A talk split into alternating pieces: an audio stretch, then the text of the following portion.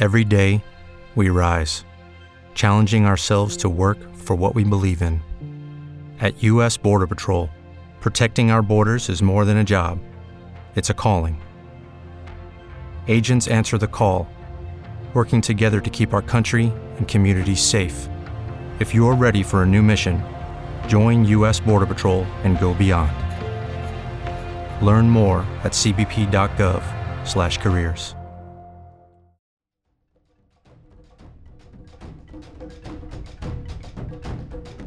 Alphonse.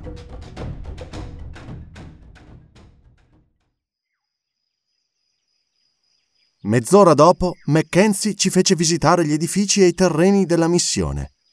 A essere sinceri, ci sembrò il più riuscito tentativo del genere che avessimo mai visto in Africa.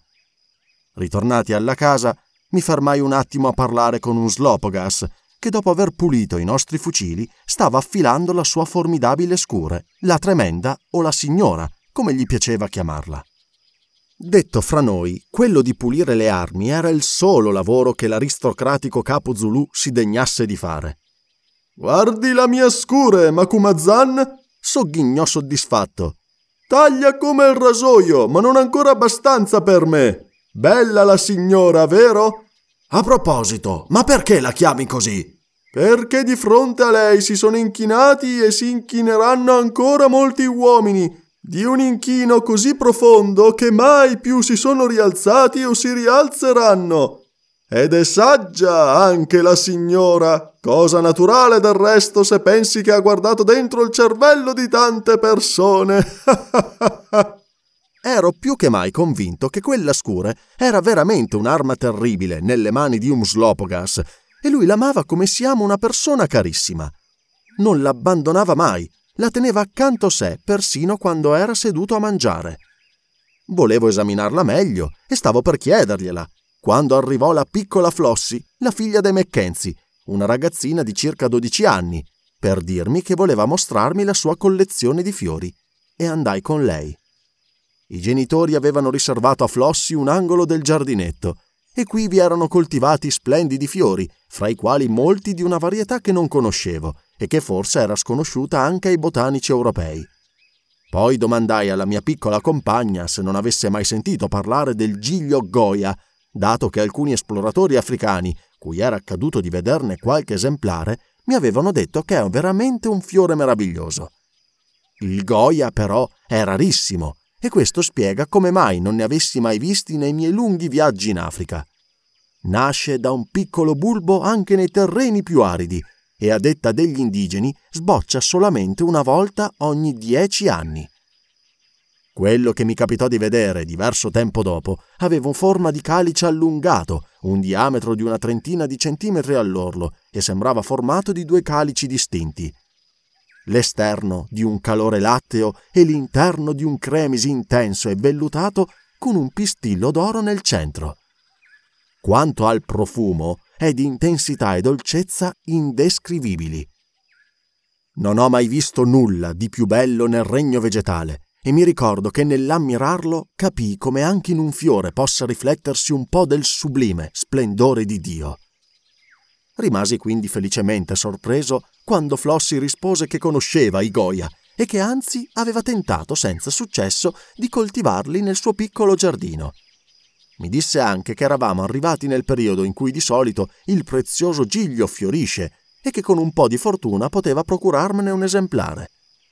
Ringraziai di cuore la mia piccola amica e così, da un discorso all'altro, le domandai se non si sentiva troppo sola fra quei selvaggi, senza un'amica bianca della sua età. Sola? replicò scrollando la testa. Oh no, davvero! Ho chi mi tiene compagnia. E poi non mi piacerebbe troppo stare tra ragazze bianche. Qui io sono io e tutti gli indigeni per un raggio di chilometri e chilometri conoscono Giglio d'acqua. Mamma mi ha detto che in Europa si chiama Ninfea e Giglio d'acqua sarei io. Gli indigeni mi vogliono molto bene e sono sempre pronti a fare quello che desidero. Ho letto nei libri che da noi le ragazzine vanno a scuola e devono sempre ubbidire alla maestra.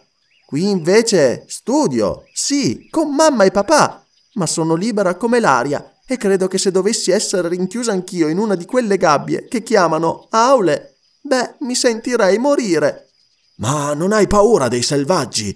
Perché dovrei averne? Non mi danno alcun fastidio, anzi, mi rispettano molto. Credono che io sia una Ngai, cioè una specie di divinità, forse perché ho una carnagione molto bianca e sono bionda. A ogni modo, guardate, signor Quatermain. E così dicendo, Flossie trasse dal corpetto una piccola pistola a doppia canna. Io porto sempre questa con me, e carica. Se qualcuno tentasse di toccarmi, sparerei. Una volta un leopardo aggredì il mio somarello mentre passeggiavo qui intorno, e malgrado la grande paura, gli sparai e lo colpii all'orecchio ferendolo a morte. La pelle mi serve ora da scendiletto. Ma guardate là, signor Quatermain. Lo dicevo poco fa che ho chi mi tiene compagnia. Ecco uno dei miei amici.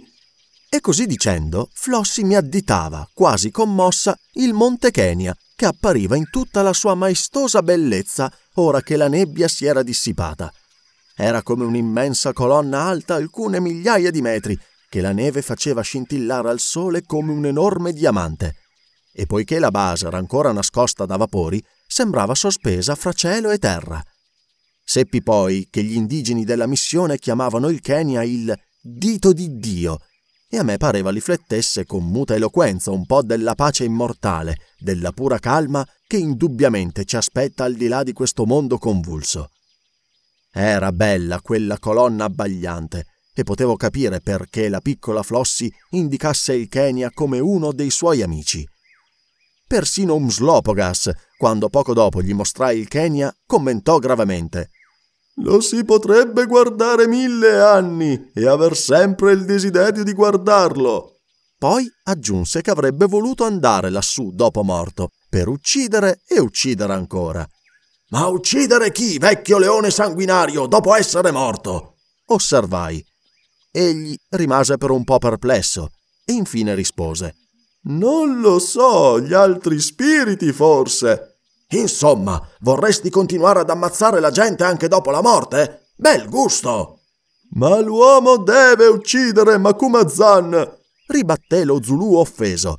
Ho ucciso e ucciderò, ma in leale combattimento. E qualche volta ero solo contro molti. Non ho colpito mai nessuno a tradimento, dovresti saperlo. Detto questo con fierezza, Umslopogas si allontanò. Mi strinsi nelle spalle pensando che il suo era un caso davvero disperato. Proprio allora gli indigeni che Mackenzie aveva mandato esplorare la zona intorno per accertare che vi fosse qualche Masai ritornarono dicendo che nel raggio di una ventina di chilometri dalla missione non ce n'era traccia Così c'era da credere che avessero rinunciato a inseguirci e che fossero ritornati al loro villaggio. A quella notizia tutti trassero un respiro di sollievo. Ormai pensavamo di essere fuori pericolo, ma che questa fosse una valutazione errata ci accorgemmo il giorno seguente, quel terribile giorno che io non dimenticherò mai più. Dopo cena, quando la signora e Flossi si ritirarono per andare a letto, Mackenzie fece venire Alphonse nella sala da pranzo. Curtis, che parlava molto bene il francese, lo persuase a raccontarci come mai fosse capitato nel centro dell'Africa. Non si fece troppo pregare e iniziò la narrazione delle sue peripezie in uno strabiliante miscuglio di inglese e di francese, spesso con brevi frasi nervose che mi guarderò bene dal riportare fedelmente. With everything you have on your plate, earning your degree online seems impossible. But at Grand Canyon University, we specialize in helping you fit a master's degree in education into your busy day. Your graduation team, led by your own GCU counselor, provides you with the personal support you need to succeed. Achieve your goals with a plan and team behind you. Find your purpose at Grand Canyon University. Visit gcu.edu. Mio nonno! incominciò gesticolando e tormentandosi gli enormi baffi uncinati. Era un soldato di Napoleone e apparteneva alla vecchia guardia. Fu nella ritirata da Mosca e visse dieci giorni mangiando le ghette degli stivali e quelle rubate a un compagno. Beveva molto e morì ubriaco.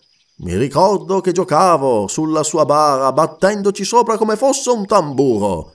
Senta, Alphonse, se lasciassimo da parte i vostri antenati per venire a voi? interruppe Sir Henry. Bien, monsieur, rispose il divertente personaggio con un inchino. Stavo giusto accennando a mio nonno, soltanto per dimostrare che nella nostra famiglia il coraggio è ereditario, ma non certo nell'amore per la vita militare. E poi mio nonno era un omone alto e robusto, con un enorme paio di baffi. Io di lui ho solo i baffi, ma nient'altro. Quindi non ero obbligato a fare ciò che aveva fatto lui. Eppure... Beh, ma andiamo con ordine, messier. Io sono cuoco di professione, nacqui a Marsiglia e in quella magnifica città che ho passato felicemente gli anni della mia giovinezza. Per molto tempo sono stato lavapiatti all'Hotel Continental. Ah, giorni che non ritorneranno mai più. Un profondo suo sospiro gli agitò i baffi. Messier, sono francese io. Perché stupirsi se ammiro il bello e lo apprezzo? Ma se ammiro tutte le rose che sono in giardino, non ne colgo che una. E una ne colsi, però, e là, quella rossa mi punse le dita. Ella era una cameriera, si chiamava Annette. Che nome delizioso, vero? Aveva un corpo rebassin, un faccia d'angelo, ma un cuore, ah, quel cuore! Debbo confessarlo, un cuore nero come il carbone, volubile come un giorno di marzo. E qui il povero Alphonse scoppiò in lacrime. Su via, fatevi coraggio, lo confortò Sir Henry dandogli una manata sulle spalle. Alphonse smise subito di piangere per strofinarsi la schiena.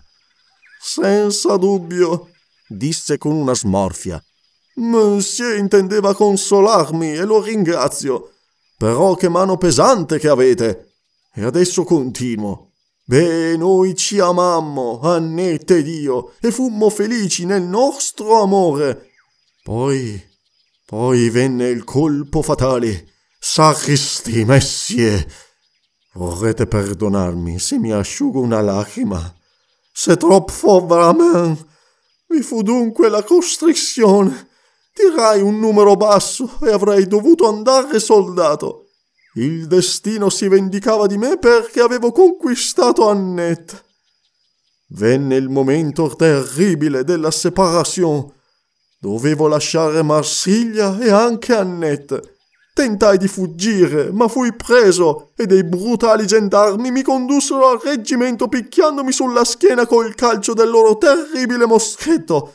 Avevo un cugino, commerciante in tessuti, agiato ma molto brutto. Aveva estratto un numero molto alto lui e sarebbe rimasto a casa. Prima di partire lo chiamai e gli dissi eh, Cugino, ti affido a Annette. Custodiscila bene mentre io vado a mietere allori sul campo insanguinato della gloria. E lui mi rispose Stai tranquillo, mi occuperò di lei. Eh, e come se ne occupò le Malheureux? Io partii.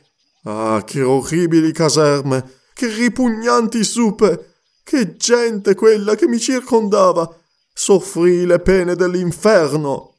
Non dimenticherò mai quel terribile periodo. Poi una mattina venne la grave notizia.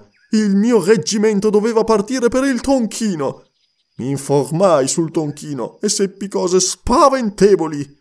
Laggiù vi sono dei cinesi selvaggi che aprono il ventre ad una persona come noi possiamo aprirla in un'anitra da farcire? I veri uomini si decidono immediatamente e io sono un vero uomo. Ma non volevo che mi aprissero il ventre. E allora disertai. Giunsi a Marsiglia camuffato da vecchio. Andai a casa di mio cugino. C'erano lui e Annette. Era la stagione delle ciliegie. Uno dei due prendeva una ciliegia da un paniere se la metteva fra le labbra e faceva prendere fra le labbra dell'altro il gambo. Allora tira di qua, tira di là, le labbra si univano e là. Devo convenire che così facendo i due si baciavano. Il gioco era bello, ma mi fece infuriare. L'eroico sangue di mio nonno mi ribollì nelle vene. Sacristi! Non mi avevano riconosciuto quei bricconi. Alzai il bastone al quale mi appoggiavo poiché dovevo fingermi vecchio e colpii il traditore sulla testa. E là, credo di averlo ucciso. Egli cadde. Agnette si mise a urlare. Giunsero i gendarmi, ma li evitai e riuscii a fuggire. Andai al porto e mi nascosi nella stiva di una nave. In alto mare fui scoperto e il capitano mi picchiò a sangue. Al primo porto che toccammo non mi sbarcò come aveva detto di voler fare perché si era accorto che cucinavo molto bene, ma colse l'occasione e spedì una lettera in Francia. Sino a Zanzibar feci da cuoco sulla nave, ma quando chiesi al capitano il mio salario, quello mi prese a calci. Arrivato a Zanzibar, trovai la polizia che mi aspettava. Dalla Francia avevano telegrafato per arrestarmi di diserzione e omicidio. Maledissi l'inventore del telegrafo e ancora adesso lo maledico. Riuscii però a fuggire anche questa volta e mi avviai verso l'interno. Io morivo di fame. Infine incontrai gli indigeni di Monsieur Mackenzie che mi condussero qui. Sono in luoghi selvaggi e visto male, ma non ritornerò mai in Francia. Meglio rischiare eroicamente in questa orribile regione che finire in galera. Alphonse aveva terminato il suo racconto, mentre noi continuavamo a far sforzi per non scoppiare a ridere. Ah, ma voi piangete, monsieur, constatò soddisfatto. Non me ne meraviglio, c'est una triste storia la mia. Sì, molto triste, infatti, convenne serio serio Sir Henry. Tanto triste che direi di andarcene a letto tutti quanti e ci ritirammo subito. Che deliziosa sensazione le lenzuole di bucato, le camere linde, i materassi soffici, dopo tante notti passate all'addiaccio nella foresta o nella canoa. Ma se avessimo potuto prevedere gli avvenimenti del giorno successivo, non saremmo riusciti ad addormentarci nemmeno in quei comodissimi letti.